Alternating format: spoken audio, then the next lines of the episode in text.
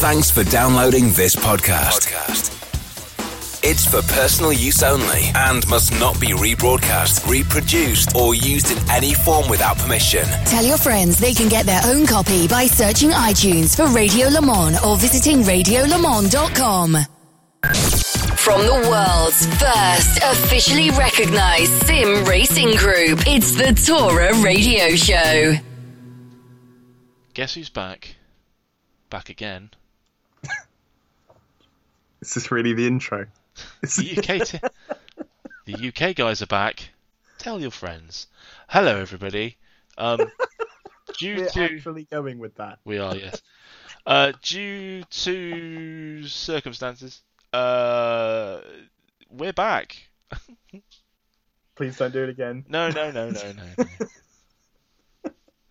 I'm far too, I must say posh then, but posh isn't that well spoken to do rapping and it not sound like some sort of poetic verse. I think for the first time on the show, I totally agree with you. Yeah.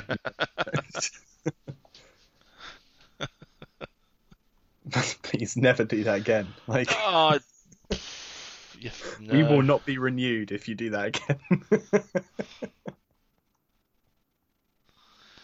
Oh dear.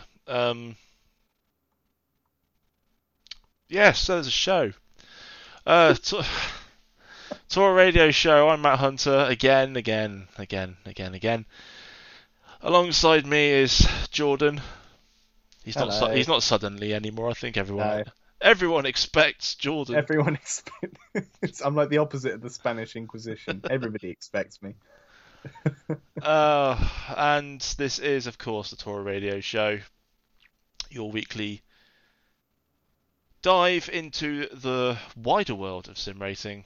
More on that next week. And as is tradition. I'd say, Jordan, a lot of things happened literally after the show last week. Yeah, you can say that again.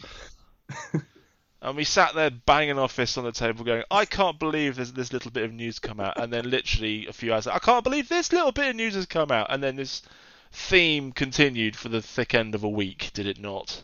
I think there has been a new bit of sim racing news literally every day since the show. Like, it's been like you've obviously been in the chat with me, and every day I've been like, more news, yes, and another link, more news, and another link. We might actually have to stay on topic for some of today's show. I don't like that. You don't like that. You chastise me most of the time for going off piste. Only when it's rugby. Well, yeah. Or British Touring Car. Well, yeah. No, motorbikes. Sorry, motorbikes. I like British Touring Car. Chiefs are 3 for 3. That's what I'm going to say.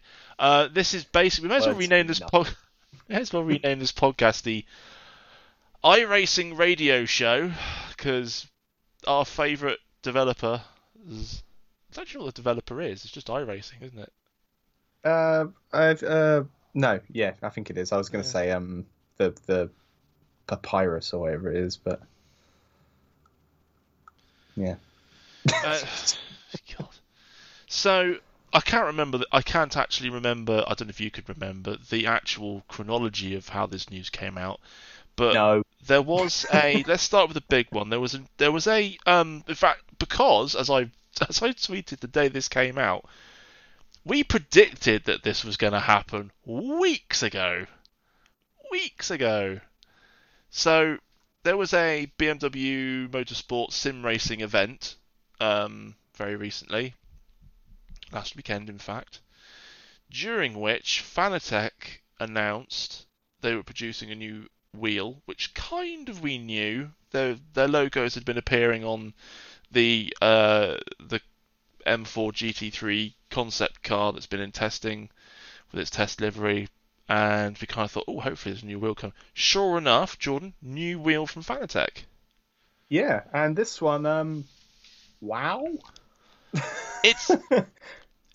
I'm going to come to some of the negative comments that people have posted about this, and I'm going to crush them. But let's talk about why it's such a good piece of kit first, I think. Yeah, so this, you'll have to correct me if I'm wrong, but well, the headline here that I'm reading, the BMW wheel that they have unveiled is for the it's the podium steering wheel BMW M4 GT3. Yes. And I think the coolest thing about this wheel, without even looking at it, because it looks incredible, is the fact that it's a wheel that essentially you can take off your driving rig and put into a real racing car. Is it not made on the same line? It is. As the real racing wheels? It is. Wow. It's got the coding and stuff that the wheels use on the real cars to obviously talk to all the stuff that goes on in a very complex GT vehicle these days, is all in that. So yes, it's just very, very clever. I mean, we've spoken a lot about how the technology of sim racing rigs and wheels and all of that is getting more and more mad. Oh yeah. And I think in hindsight we probably should have seen this kind of convergence coming, where literally the same technology that is used in the race cars is now going onto sim rigs. Mm. To cover the basics, the wheel is 12 inches. It has an 8-layer carbon fiber body. It's a stunning frame. It's the same forged kilograms. It's the same forged carbon fiber that they used on the limited edition F1 2020 wheel that I have. Ah. But yeah. I'm very jealous of you. It's very, very pretty. It's backlit as well. This is. Is it? Yep. Huh. It has lighting. Wow. Yes, it does. The first time a Fanatec wheel has had backlighting. That's cool. Do you know what? I hadn't even noticed. But that. Of course it is, because it's the real deal. It needs to. Yeah, that's the thing I keep needing to get through to my head. Yes, of course it does, because it's the real one. Like. Do you know what's even cooler about it? The BMW logo in the centre is actually a D-pad. I had heard that. I like that. That is a very, very smart way to integrate it. Because I mean, the one thing, like, I've got the Thrustmaster TSPC Racer, the open wheel rim, and I like it a lot. I think it looks really smart, but it looks a little bit too toy-y. Yeah. If you know what I mean, you know, all the colours, and the D-pad is the worst thing for me, because it just screams, it's a sim racing wheel, you know. That is a very smart integration of that. I like that a lot. That's very clever. And of course, it works for BMW being a round design. You can't imagine, you know, I'm trying to think of a car design badge that wouldn't work as a D-pad. Aston Martin, for example. Yeah. Well, maybe left and right button, and that's it. Yes. Every letter of Koenigsegg does a different thing. Yeah, you've got rotary encoders at the top of each handle, effectively left and right. Right, good position for your thumbs. All the various buttons and paraphernalia that you'd want in arrow shapes going into the centre of the wheel. The centre of the wheel's got three.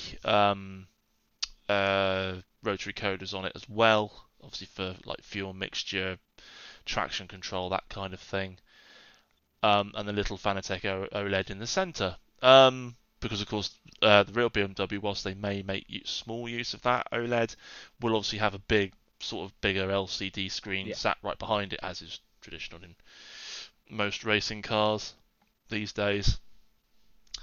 So I'm all for this. Interestingly, when you see some people comment on it, it's not got enough buttons. Really? I don't like it. Okay, please validate that. I just don't like it. I mean, objectively, I'm not the biggest fan of like the shape of it. I think the buttons and everything are really cool. I just particularly don't like the shape of it. But it's a very BMW-shaped racing wheel. The M8. At the end of the day, it's a replica. Like... Yeah. No.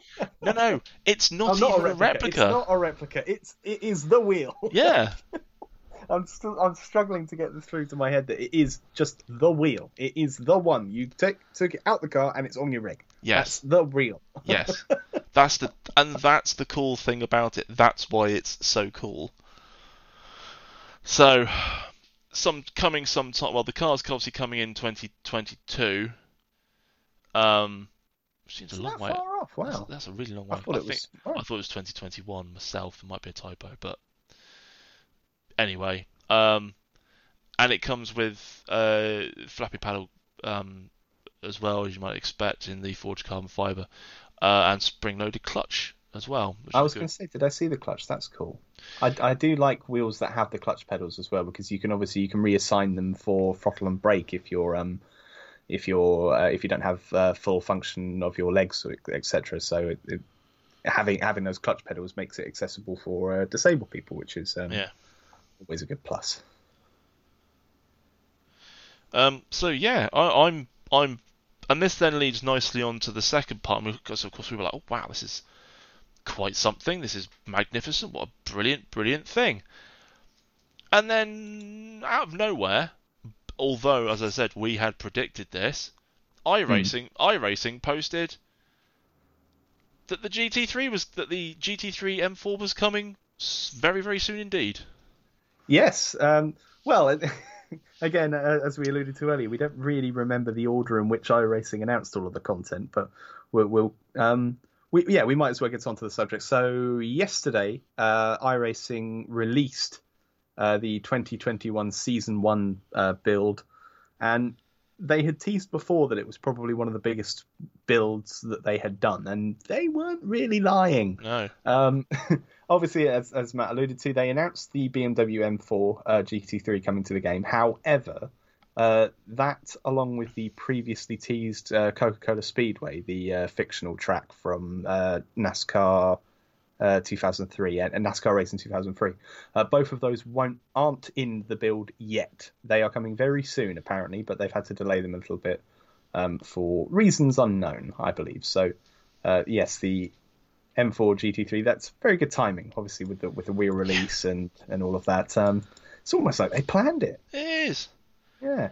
So, yeah, that's something more to look forward to. But let's get on to what is in the build, because despite those two omissions, it's not as if we're short on anything. I think probably the highlight of the build for me, other than the track, so in terms of cars, is the Dallara IR-01. Now, listeners at home might be thinking, what is the Dallara IR-01? I've never heard of it. Well, you probably haven't, because it is technically a fictional car. This is very cool in my mind. I've seen a lot of debate about whether iRacing should be doing quote-unquote fictional content. You know, you got this car and then you got the Coca-Cola Speedway, which was from the old game. Personally, if it started hampering their ability to work on real things, then I would be mad, but it clearly hasn't, because look how much they've brought into this update. So it's pretty cool. Essentially, what the IR-01 is, it was a collaboration between iRacing and Dallara to build a premier spec open wheel racing car. So up there with the likes of IndyCar and Formula One, etc. It shares sort of design cues with the next generation Formula One cars. It looks very, very much like that. No halo, because it's a sim, so you don't need one. No. I'm not going to get into the debate of halos in real life, because after Grosjean's accident a couple of weeks ago, we don't need to have that debate anymore. No. It needs to be there. But thankfully, we're in sim racing, so we don't need it. I'm going to get out of the way. It's a V10. Lush. Yes. Imagine if that was a hybridized V10. The power would be ludicrous. I'm having driven it very briefly. I'm glad it isn't. Because, oh my God. Let me see if I can find some of the statistics for it, which, of course, right now I cannot. So it's a lightweight chassis of only 600 kilograms. It's a naturally aspirated 3.0-litre V10, and it produces up to 900 horsepower. So, yes, I'm glad it doesn't have a hybrid, because no. For me, this seems like... They haven't confirmed as such, but we had wondered whether we might get a modern Formula One car on iRacing at some point soon, because the most recent one I believe we have is the 2016 McLaren. I think that's the year it was. And obviously with Formula One becoming, still remaining to be ever popular, a modern Grand Prix car was sort of missing from the sim, because, you know, they've changed a lot since 2016. My theory, and this is only a theory, I could be wrong, is that iRacing went down this route of making a quote-unquote fictional car because they might have had issues securing a license for a current Grand Prix car. Mm. So if that's the reason why this car exists, I'm all for it, because the sim is better with this car. It is, like I said, I've only driven it for about, I'd say, half an hour on one track, Kota, and it's unlike anything I've driven on iRacing. It is superb. It's not got the aerodynamics are there. You can see from the pictures that I'm sure are all over Twitter right now. I know I've tweeted it already. The aerodynamics are there, but it's certainly not. I had to remind myself that it's not a modern Formula One car, so you can't just chuck it into a corner and it will grip. Like, there is a limit to it. For example, I don't believe. So Maggots Beckett's in a modern Formula One car, they're basically flat. This would be, it might be able to take it flat, but literally only just. Mm. So there is definitely a finite lack of downforce compared to current Formula One cars. What else is there? Well, it's like iRacing took a Formula One car and took away the very complicated hybrid and how you deploy it, which was, I believe, amongst some of the complaints about the 2016 McLaren, and made this, and it looks good, it sounds good, I'm sure it's going to race good as well. This will slot into what iRacing are calling the Dallara Formula IR series. Apparently, from the press release I'm reading here, they will make further announcements on the World Championship events. Because it's believed that this car will take over from the McLaren, the 2016 McLaren, and be the car that is raced in the iRacing Grand Prix World Championship, which will be very interesting to see. I feel like that series was slightly let down a little bit by having to keep using older cars. You know, you had the 2009 Williams and the 2016 McLaren. It just kind of was holding it back. So, yeah, that's very cool. So, yeah, I don't think we really expected that to come all of a sudden. But, yeah, very cool. What else? What should we talk about next on this huge list of iRacing? Should we talk about Long Beach? Just before we talk about Long Beach, I think we have to talk about one of the other road course cars that didn't get a mention at all and just kind of appeared. Oh, yes, yeah. One tweet this thing got that I saw. One. And I didn't even realise what it was as well. No. But, yes, the Lamborghini Huracan GT3 Evo has come to iRacing, thus boosting the contemporary GT3 listings in the game, which is very welcome. There's not a lot more you can say about it, because it's a Lambo. Yeah, it's another really cool addition, and yeah, the M4's GT3, yes, right? Say again? The M4 is also GT3, isn't it? It will be, yes. Yeah, so that's good that because one of the other criticisms we've had of iRacing is that they're not always quick to update their car roster. Who is these days, apparently, apart from Real Racing 3? Yeah. So yeah, to have both the Lamborghini and the BMW soon to the sim, yeah, that's really good. Yeah, what more can you say? Really, as you said, there's not really much else you can say there. So it's great to have another contemporary GT3 car on the grid. Yeah, we might as well finish the cars actually before we get onto tracks. Also, the big block dirt modifieds. There are two classes. They're now in the sim. I believe we might have to wait for someone like Lewis to maybe give us a review on them, because he's more of our dirt guy. And I know nothing about them.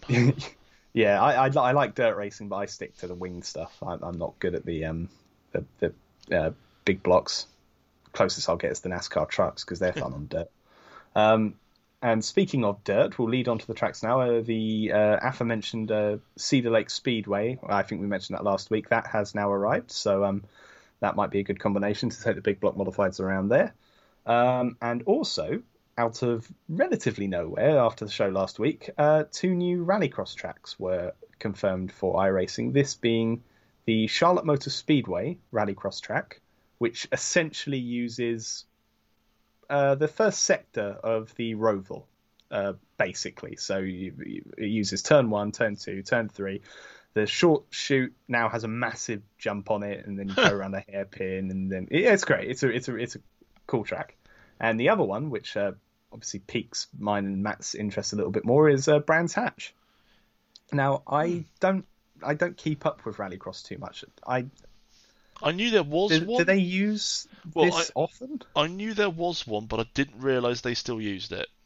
Yeah, so I was expecting, because the last time I'd seen the Brands Hatch rallycross track in a game, I believe, was Stoker Race Driver 3. And this was the rallycross circuit that, yeah, it still used the same start of the lap where it kind of cuts inside a paddock hill and goes up to Druids. But this time, like the old one used to go along the south bank. I think and this one doesn't. This one stays on. So you come out of Druids, you're down the hill. Is it Graham Hill, the corner at the bottom? Yes. Yep. And you go straight up the bank as if you've been taken out in a Forza public lobby or something like that. And then you come back down the hill again, and then you loop around past the pit exit, and then you're back onto the start finish straight. So yeah, that's really cool. I didn't expect a Brands Hatch rallycross track. I have a vague recollection of seeing in some foggy, miserly day back in February or something like that, of there being a rally in inverted commas event held at Brands Hatch that might have used that circuit. Yeah, I think you're right. I think I might have seen that as well. I remember it's not one that's used often, but no, that's cool. I remember seeing the camera. The camera was basically from the back of the pits. So they're basically just going from Graham Hill past you, kind of thing. But yeah, that's some. So they must still kind of use it, but yeah, so it's a brilliant addition. It's great. Yeah, and obviously if you're like me and Matt, you already own Brands Hatch, so you'll have the rallycross track. So that's always a plus, and everyone will have the rallycross track for Charlotte because that's base game content. Mm. So I don't really do a lot of rallycross in iRacing, but I might have to give that a go. I think when I get around a wheel, I may well give it a go. Yes. Yeah, there's nothing worse than trying to do a rally with a open wheel. No. that's a fast track to broken hands and feelings. Speaking of broken feelings, one of the other tracks that was announced is another layout, I believe, of Irwindale Speedway, which is the figure 8 track with jumps. Oh boy, that's gonna being week 13. Yeah, I think that might come in handy. And of course, the elephant, the very beautiful elephant in the room, and now I'm not talking about Matt because I said beautiful. I'm sorry, mate. I'm sorry. I believe you made the same joke about a month ago. Cold-hearted? Yeah, probably. Yes, Long Beach. Mm. Now, we've known this is coming for a while. They've been teasing Long Beach for... Well, it's been about a month now. Technical track for quite a long time, isn't it? It has been, yeah. It's been, I believe it was basically just the tarmac and then a load of lines and polygons in the distance. So I believe it was available. Now, my thinking was, because the technical track was released, I think you could get it for $5 or something like that. And I thought, as did a couple of other people, that if you had the technical track, when the full track was released, you would get it. So it was kind of like early access. According to one of my friends who had the technical track, you don't. So you will have to buy the full Long Beach. That's a bit of a shame. That is a bit of a shame, yeah. I feel like if you're going to do that, then why charge for the technical track? Yeah. Because when are you going to use the technical track now? Well, exactly. So that seems a bit of a shame. But onto the subject of Long Beach... As you would perhaps expect, it is absolutely stunning.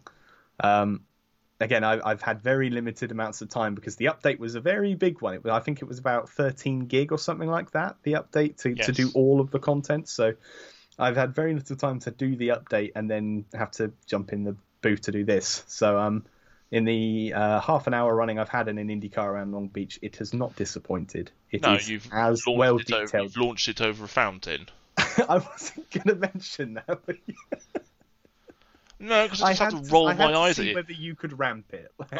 It was exciting. Yes, now tell the listeners who told you to do it. It was Ben, wasn't it? Yes. We are just being thorough reviewers, you know. And all I can see now is that I know the first official event I do, I'm going to get killed by somebody pole vaulting over the fountain. This is the same thing. This is the same sort of conversation that usually starts with the question, can you drift a hearse? Exactly. Yeah, it's just one of those things that you need to know. It's humanity's natural curiosity. Yeah. The simple answer to that, dear listener, is yes you can. Yes you can. Rear-wheel drive Ford Scorpio in particular. As you would expect, iRacing being iRacing, this version of Long Beach is incredibly well detailed. I've seen people who attended to the real event, photographers for example, where it's nigh on, well, it's pretty much exactly the same as in real life. All the details are there. I was impressed with how many real brands, because obviously it's a street track and there are shops around. I was impressed with the fact that they were able to do all of the various brands there. I think I saw a couple of like H&M and stuff like that, like brands you wouldn't expect, but they're there, you can see them, and they're on the right buildings. The important one obviously being the shrimp restaurant that's just behind the fountain. Excellent. That's there. It's just, yeah, it's fantastically well done. And yeah, obviously Long Beach synonymous with IndyCar, IMSA. That's going to get used a lot, drift. I think a bit, yeah, exactly. And I think unlike Detroit, which is kind of known for being a bit of a chaos inducer, I think this will be a little bit less chaotic. I think it's not as difficult as Detroit, but that doesn't mean it's worse. No, I know exactly what you mean. I came to really like Detroit in lieu of not having Long Beach. Yeah. So now we've got both. That's my happy place. Yeah. All I can ask for now is that they get St. Pete, because I love St. Petersburg. It is fantastic. Mm. I don't really care for Toronto. And is there another street track? My mind's blanking me. Is there another street track on the IndyCar calendar? I don't think so. Oh, there'll be Nashville from this year, but I'm sure they'll probably get that. This is how old I am. I was about to say Washington, because I could have sworn they did one.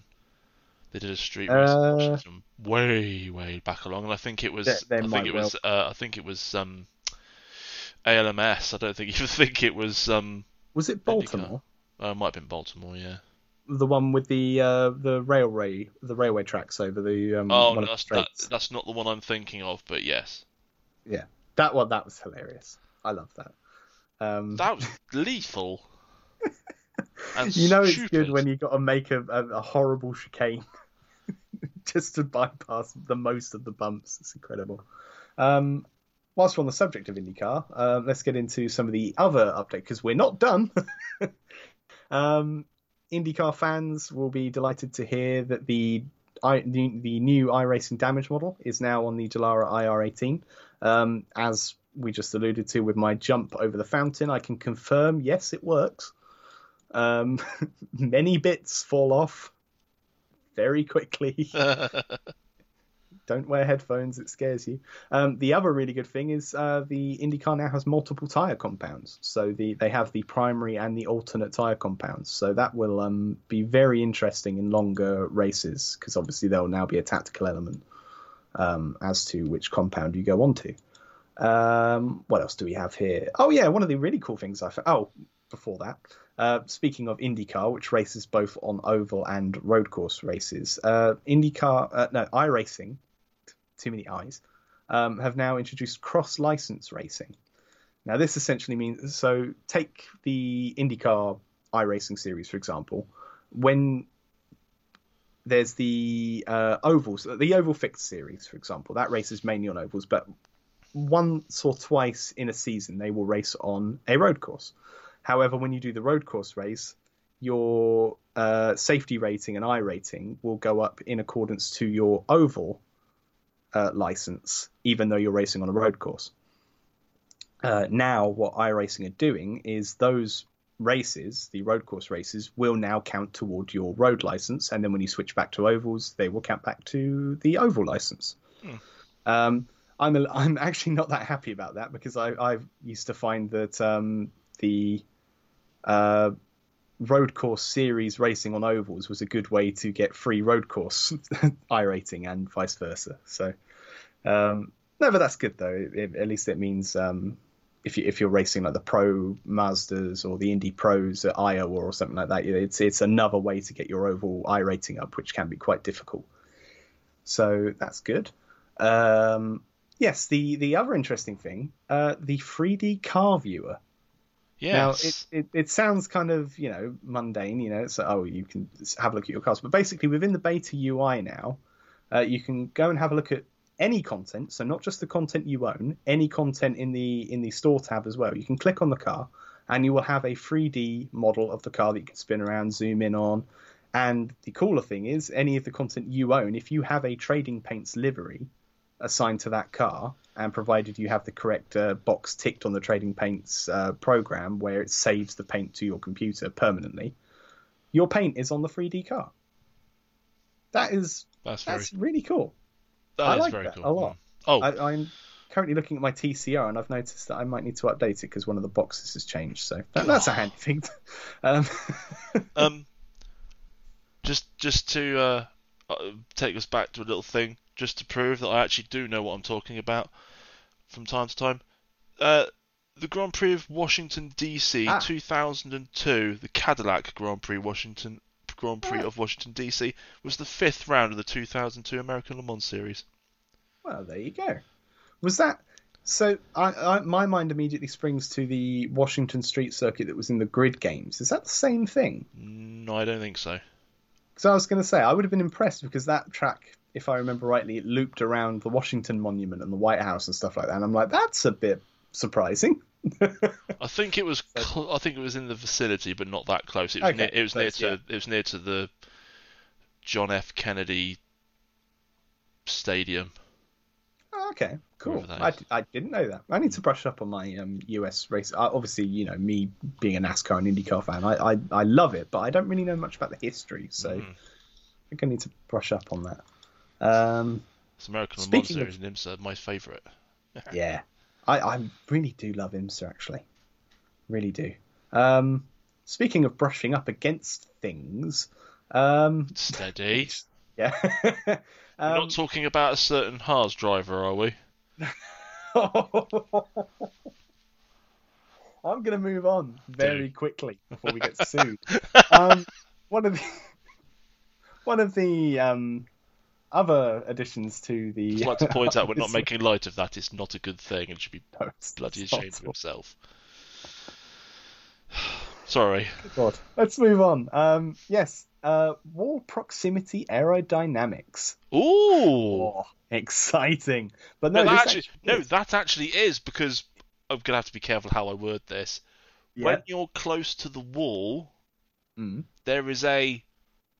I was going to use the S word, but I shall say vacuum effect. Yes, that's much better. Yes. Yes. Yeah, so essentially what iRacing...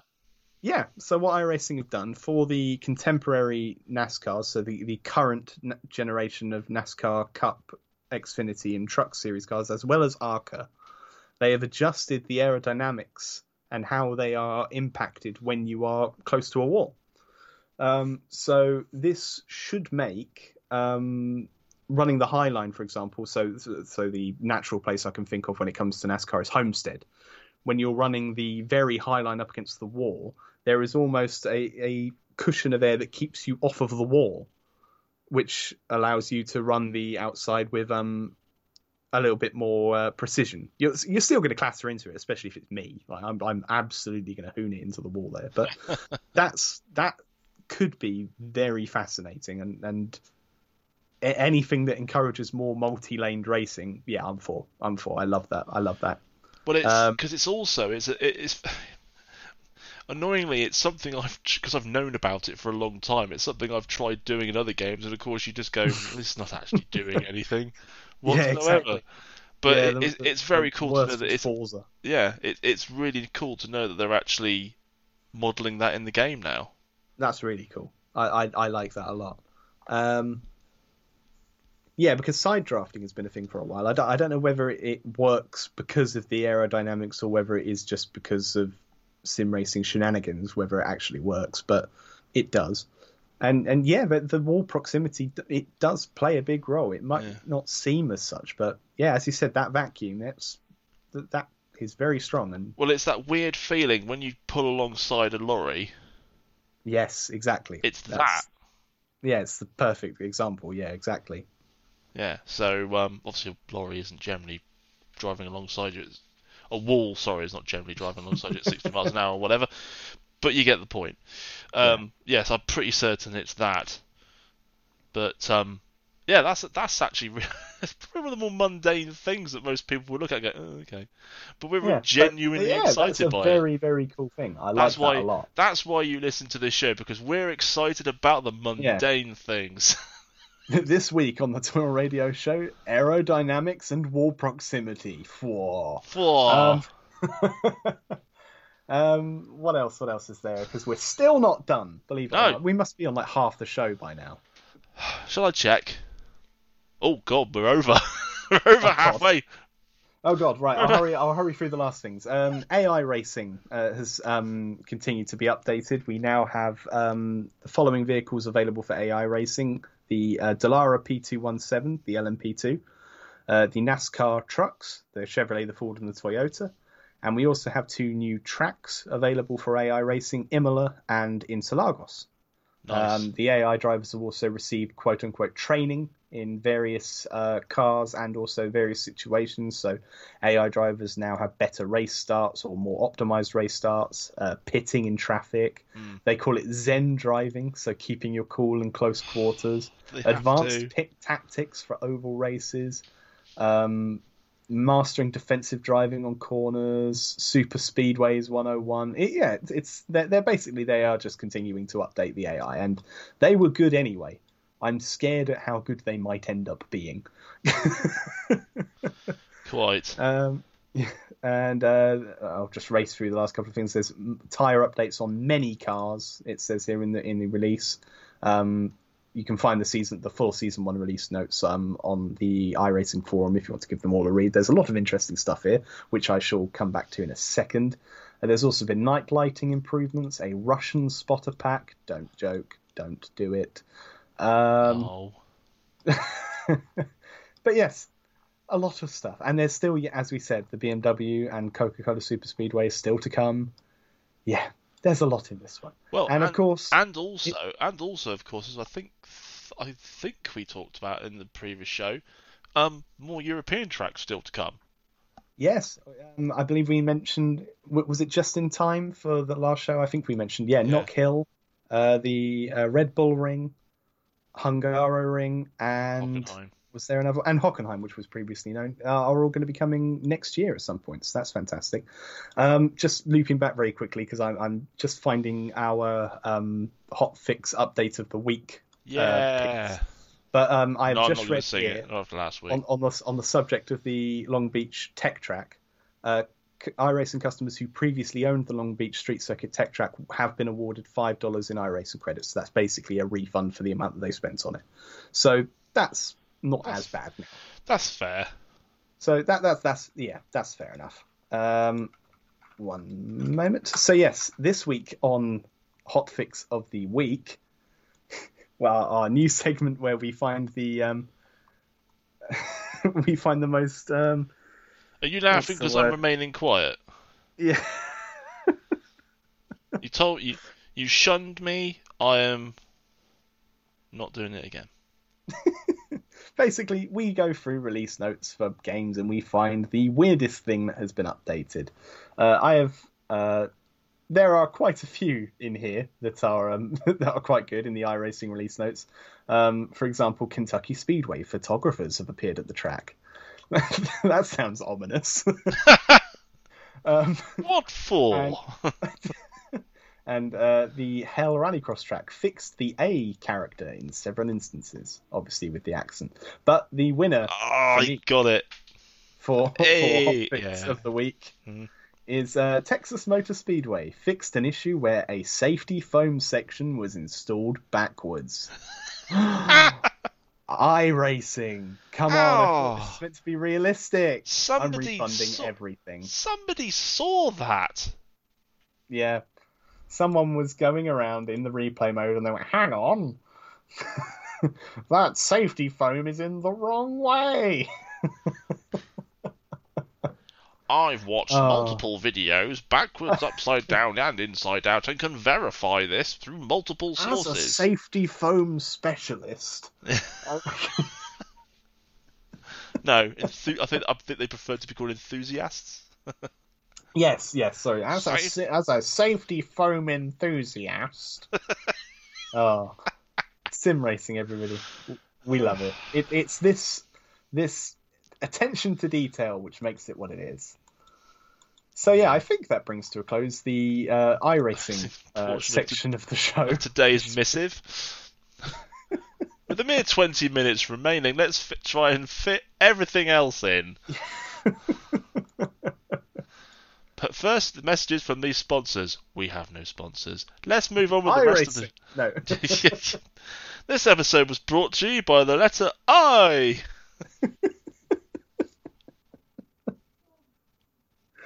Oh, dear me. So what do we have to talk about now? Let's talk about F1 2020, shall we? If we must. Do you remember when... Do I remember F1 2020? Vaguely, yes. When it released back in August, it released with the 2019 Formula 2 teams and drivers. Yes. And I believe they said around the time that the F2 2020 lineup would be following soon. Yes. Is it now soon? It is now soon. Hey. News, everyone. It is now soon. Yes, the F2 2020 grid, a couple of days after the F2 2020 season finished, has now arrived in F1 2020, which means in a couple of months it will be out of date again. Oh. Free update for F1 2020 has added the 2020 F2 grid, so all of your favourite drivers, and one who probably isn't, are now on the game. And this basically, the big thing for many people will be that this now means that some of the F2 2020 drivers will now be available for career modes and will subsequently be able to graduate to Formula One. Mick Schumacher. So Mick Schumacher, for example, although he was in the 2019 lineup. True. Callum Ilott. Yuki Tsunoda. Callum Ilott was in the 2019 lineup. Oh. Yuki Tsunoda, for example, is the one that looks like he's probably going to take an AlphaTauri seat for next year's F1 Championship. So you'll be able to potentially have Yuki Tsunoda graduate to Formula One in your career mode. I'm trying to think. Is there anyone else on the grid who I can name right now? Christian Lundgaard, for example, if which always sounds more like a footballer name. Christian, really? Yeah. Freddie Lundgaard. Right. That's why. Oh, I will pretend I know who that means. Jeez. I haven't followed football for 2 decades, and I'm coming up with. That's still longer than me. Yeah. The other thing, of course, that I completely forgot was a thing this year, because it's one of those things that when you first see it, you're like, oh, that's cool. And then it just kind of, you just don't really notice it anymore. Between the 2019 and 2020 F2 seasons, the cars moved from 13-inch wheels to 18-inch wheels.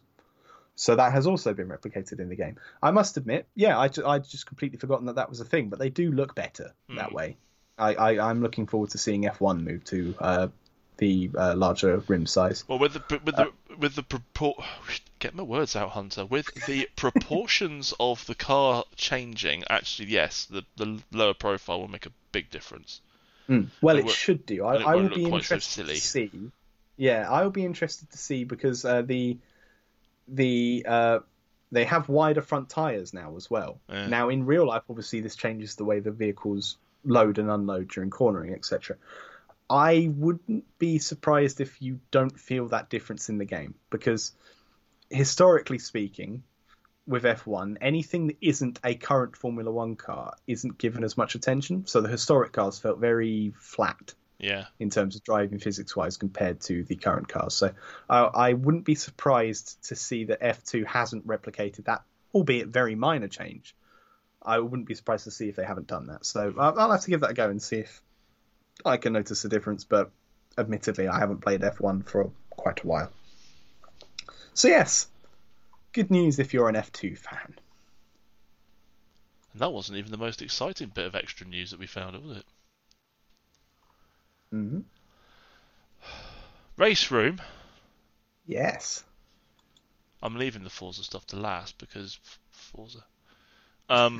Race Room. Two quite cool bits of content coming for an announcer. Again, it's a case of, well, they've been in the game for a long time, unofficially as a mod. So now the developer Sector 3 is actually. Decided that actually no, an official version of the circuit's probably not there. Watkins Glen, brilliant circuit, love it. Every version that I've played of it has been fantastic. I fully expect this version to be just as good. Oh, definitely. And if it drives as well as it looks, wow! From the screenshots they've provided, oh boy, I love Watkins Glen. That really is a fantastic track. I was going to carry on and say, and also in Race Room, except it's not Race Room, it is Race Room. I'm getting my Race Rooms and R Factors mixed up. This is the problem. Yeah, I know what you mean. Yeah, because they abbreviated to R3E, don't they? And yeah, it's RF2. Yeah. Yes. No. Name games better. Yes. And also coming is the Group 2 VW Scirocco. I know. I didn't see this coming, but no. I'm not going to complain. It looks. It's a cool car. Awesome. It's the 1977 Scirocco Group 2. It's actually a really good-looking little car. It is, yeah. I always forget because I'm a big fan of the modern Scirocco, like the road car. I love the look of that. And I always forget that the original Scirocco's, they're really nice as well. I do like them. And I'd admit I didn't know there was a Group 2 version. But wow, it's very, very nice. I have to admit, I will actually be getting that. Because it's only 170 HP, but do you know what? Sometimes you don't need hundreds and hundreds of horsepower to have fun. All you need to go racing are two cars. So long as they go roughly the same speed, yes, that's fine. And often the slower cars are the more fun. I mean, look at Manta Foxtail. They seem to have a magnificent time every year. Yeah. I'm all for that. So yes, so the VW Scirocco might take you to Morocco. Google that episode of Top Gear. Oh, okay. I thought you were rapping again. No. I was about to take the stop. No, that's James May's VW Scirocco song. Oh, okay. Right. MC Hunter over there. Jesus. And that crashed badly. Hunter. Who could have predicted? Hunter, not good with jokes. Who thought? Should we talk about? I suppose we should talk about Forza Horizon, shouldn't we? Really briefly. We only mentioned it last week, didn't we? How long have we got? Not long. Have we? We've got enough time, but we'll. Yeah. Okay. iRacing. Jeez, lots of news. We were only talking about Forza Horizon 4 last week. And as a testament to the longevity of the game that I mentioned last week, there's a new update. I can't believe, is it really 2 years since Forza, over 2 years since Horizon 4 came out? Scary. Wow. The fact they're still producing stuff for it kind of says it all. Yeah. So we mentioned last week that the Koenigsegg Jesko was coming to the game, but also in the same update is the new community created challenge mode called Super 7. which I thought was a type of Caterham. Is it? I think it is, isn't it? It is. Yeah. It's the one that has a bloody great 7 on the front of the car. They all have a 7 on, don't they? No, the Caterham 7 has a 7 on. Because I actually have a Caterham grill, like, hanging up on my wall for some reason.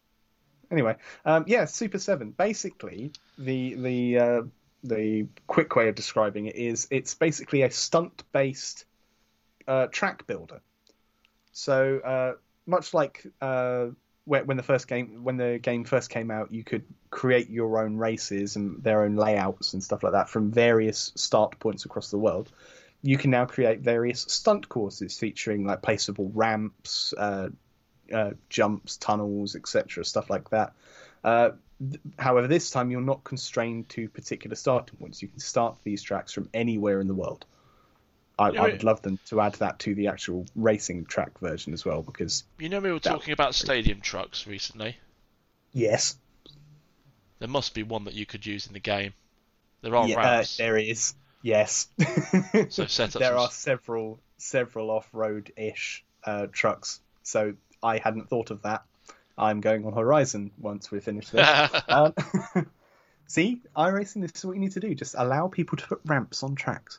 But essentially, you can take all manner of props and create a course of where you can go over, through, under various obstacles.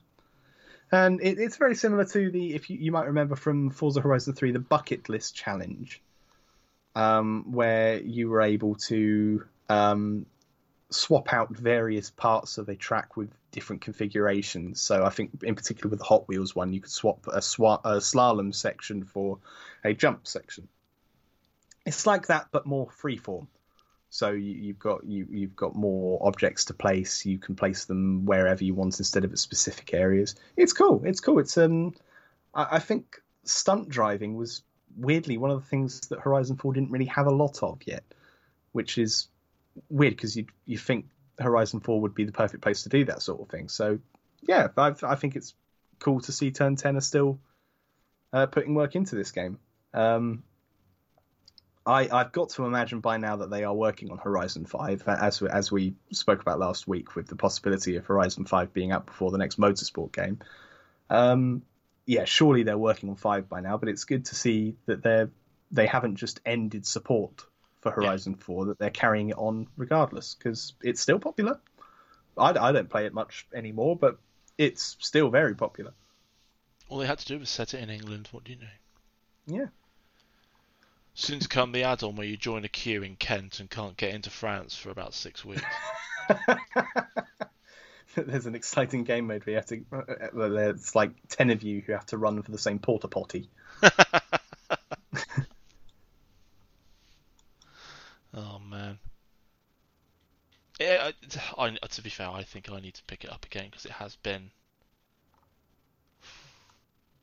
I played it quite a bit initially, but I sort of, I just sort of dropped off quite quickly because it's open world and it's not circuit racing. They should have done really is pushed the open world concept, but also had like really properly organised rally stages in it. That would have been really cool. I feel like I know they kind of are in it, but it's not quite like that. You have to do a lot of effort to replicate that kind of thing, whereas the right kind of game mode could have made that a proper thing. And I'm with you. That would have caught some of the people who are more circuit based, like me and yourself. I feel like you're right there. I feel like they could have done a little bit more to bridge that gap. But equally, it's good that there is that defining line between Horizon and Motorsport, because we're always saying with Motorsport there's too much of stuff that could be in Horizon in there, but I'm the same. I haven't picked it up for a while, but every time I do, it's really enjoyable. I do really enjoy Horizon 4 specifically, and I'm liking the fact that they seem to be continuing forward with the custom creation stuff. That makes sense. I like that, and I hope that's something that they further expand upon in, well, Horizon 4 and 5. Yeah, absolutely. I also remember seeing, I think it's in Race Room, that they've released just off the back of obviously of the iRacing sim only vehicle that we've just discussed. I'm pretty sure it's Race Room have produced one, and it's an electric racer. Was it a GT? Not quite. Or a GT-esque kind of car. Do you know what? I'd seen that, and I completely neglected to remember it. Let me see if I can find it. In fairness, it is something you would normally maybe go, okay. But, yeah, it's not Race Room. It must be R Factor. I think it's R Factor, yeah. But it's this is live. Here it is, the EX0 2021. That's it. Yeah, that's the one. I can't. Yeah, it doesn't really fit into the box of anything like GT3. It's kind of. It looks like it would race in GT1 almost. It is for the RCCO World X Sim Racing Series for electric prototypes. Oh, right, okay. So it has it's a fictional car for its own series and stuff like that. Yes, it has its own website and everything. So it's basically, yeah, like the Dallara from iRacing, but a GT version. I like that. That's cool. Look at the inside. Mike Rockenfeller's... Obviously, us talking about visuals on a radio show again. One Mike of our Rockenfeller's involved in the project. Ooh, okay. So if you want to learn more about this, obviously you can go and pick up the car at through R Factor 2, probably on their Steam thing, I imagine. And also have a look at RCCO World EX on Twitter for more details about that. I'm just having a quick look through. So it's powered by an 100 kilowatt per hour battery, and it kicks out no less than 1,000 horsepower. It's a custom-built car existing only within R Factor 2. But like the Dallara IR-01, it's been made so that all the physics make sense and it could be built in real life, which I like that. I like that they are still having this tether of it must be feasible in real life.